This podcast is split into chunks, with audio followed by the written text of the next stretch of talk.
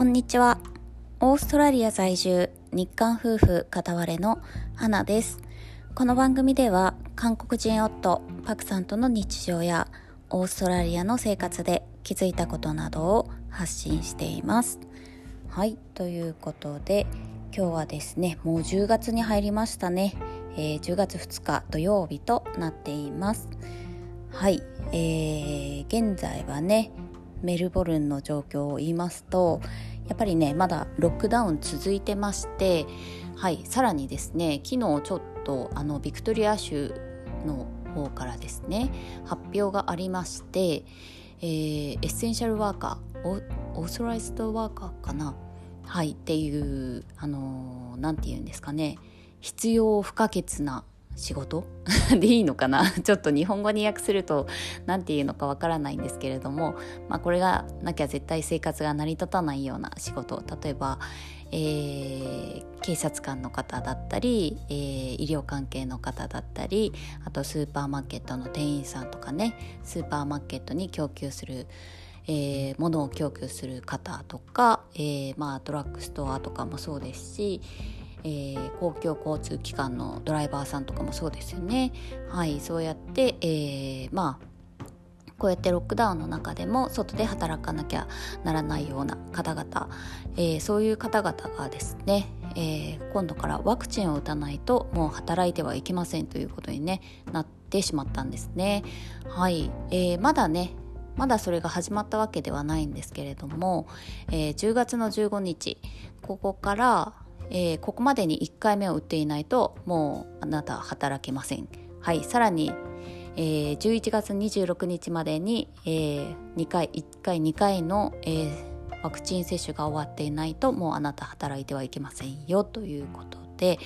はい、なってしまいましたね。はい、ちょうどね私も、一応そのエッセンシャルワーカーの中に入っているので、私の会社でもですねやはりみたいななんだこれみたいな感じになりまして、もしかしたらねこういうことも起こるかなっていうのはちょっとは考えてはいたんですけれども、こんなに早くねこんな動きになるとは思っていなかったので、まあね、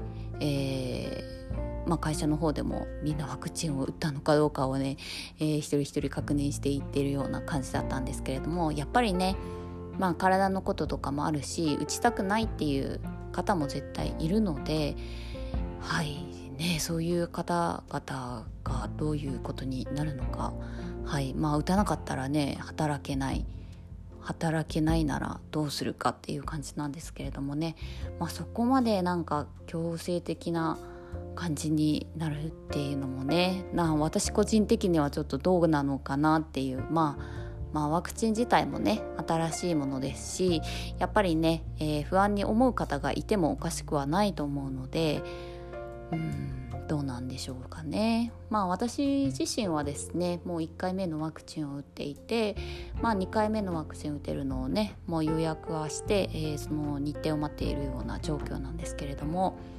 はいこんな流れになってしまったなというのを思っています。で現在、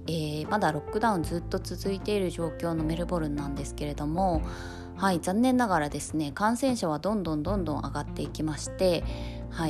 先週あたりで700人とか800人ぐらいの感染者になって、これはまずいなと思っていたらですね、さらにね元ついだっけなぐらいに1400人を超え一気にね、超えちゃいまして、もうなんでなのっていう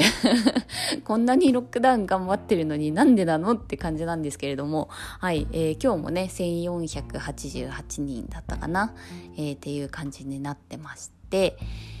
ねえ、もう本当にワクチンを打たないと止まらないっていうことなのかもしれないですけれども、はい、このロックダウンやってる意味って何なんだろうみたいな、ロックダウンしてなかったらもっと広がっちゃうのかもしれないですけどね。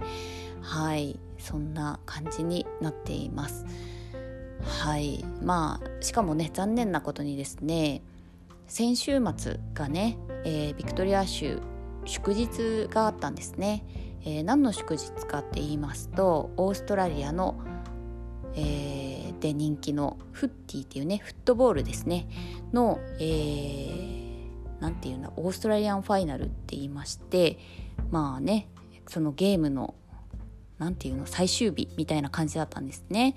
はい、それでね、めちゃめちゃ盛り上がるんですけれども、いつもはね、このビクトリア、メルボルンでその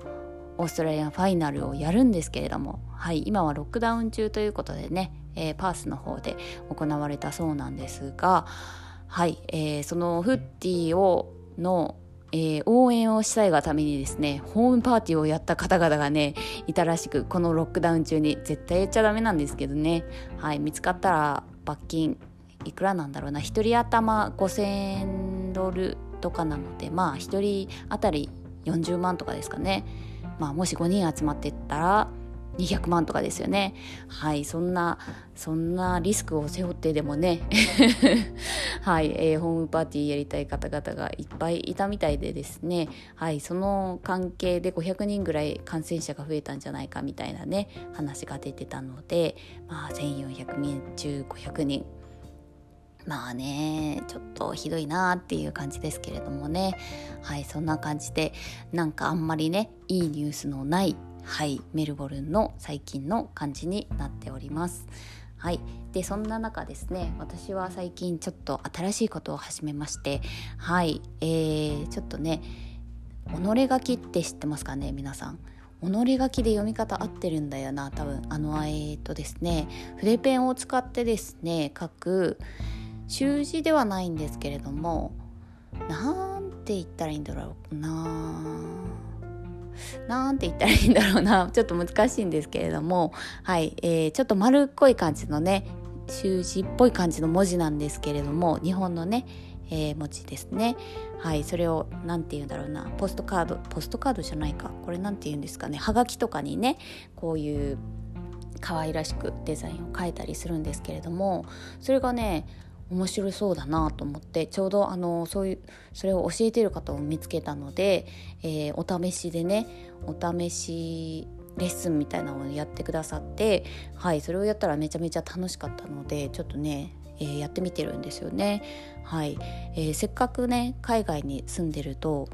やっぱりねいろんな国の方々と会うんですけれども、そんな中でねやっぱり日本人だっていうことで、日本人っぽいスキルみたいなのがねあったらかっこいいなっていうのはずっと思っていたんですね。で習字はできたらいいなとは思ったんですけれども、残念ながらね昔からこの習字すごく苦手で、まともにね綺麗な字を書けたことがないので、全然諦めていたんですけれども、この己書きっていうのはですね、その習字の綺麗さとはちょっと違う感じでですね、どっちかっていうとなんて言うんだろうな、まあ芸術的な感じではあるんですが、はい、ちょっとざっくり言ってしまいましたけど、もうこう丸っこいね文字みたいな感じで、ところどころねこう太めに書いたり強弱をつけて、書いていったりするんですけれども、はい、こういうのでね、はがきなんだろう、メッセージカードみたいなのをね、書いてこっちのお友達とかに渡せたらちょっと面白いかななんて思って、はい、ちょっとやってみています。はい、ちょっとねまあ上手くなったらいいなと思いつつ、まあね、このロックダウン中でもZoomでやってくださるっていうことでね、ありがたいことに日本の方なんですけれどもね、はい、ということで、そんなねなんかおうち生活も意外と楽しんでおります。はい、ということで、今日はロックダウンの中で、ワクチンを打たないと働けなくなりますということで噛んでしまいましたが、はい、そんな状況の、メルボルンからお送りさせていただきました。はい、ではね、まだ明日日曜日もありますので、週末皆さん楽しんでください。では今日も聞いてくださってありがとうございます。ではまた。 See you!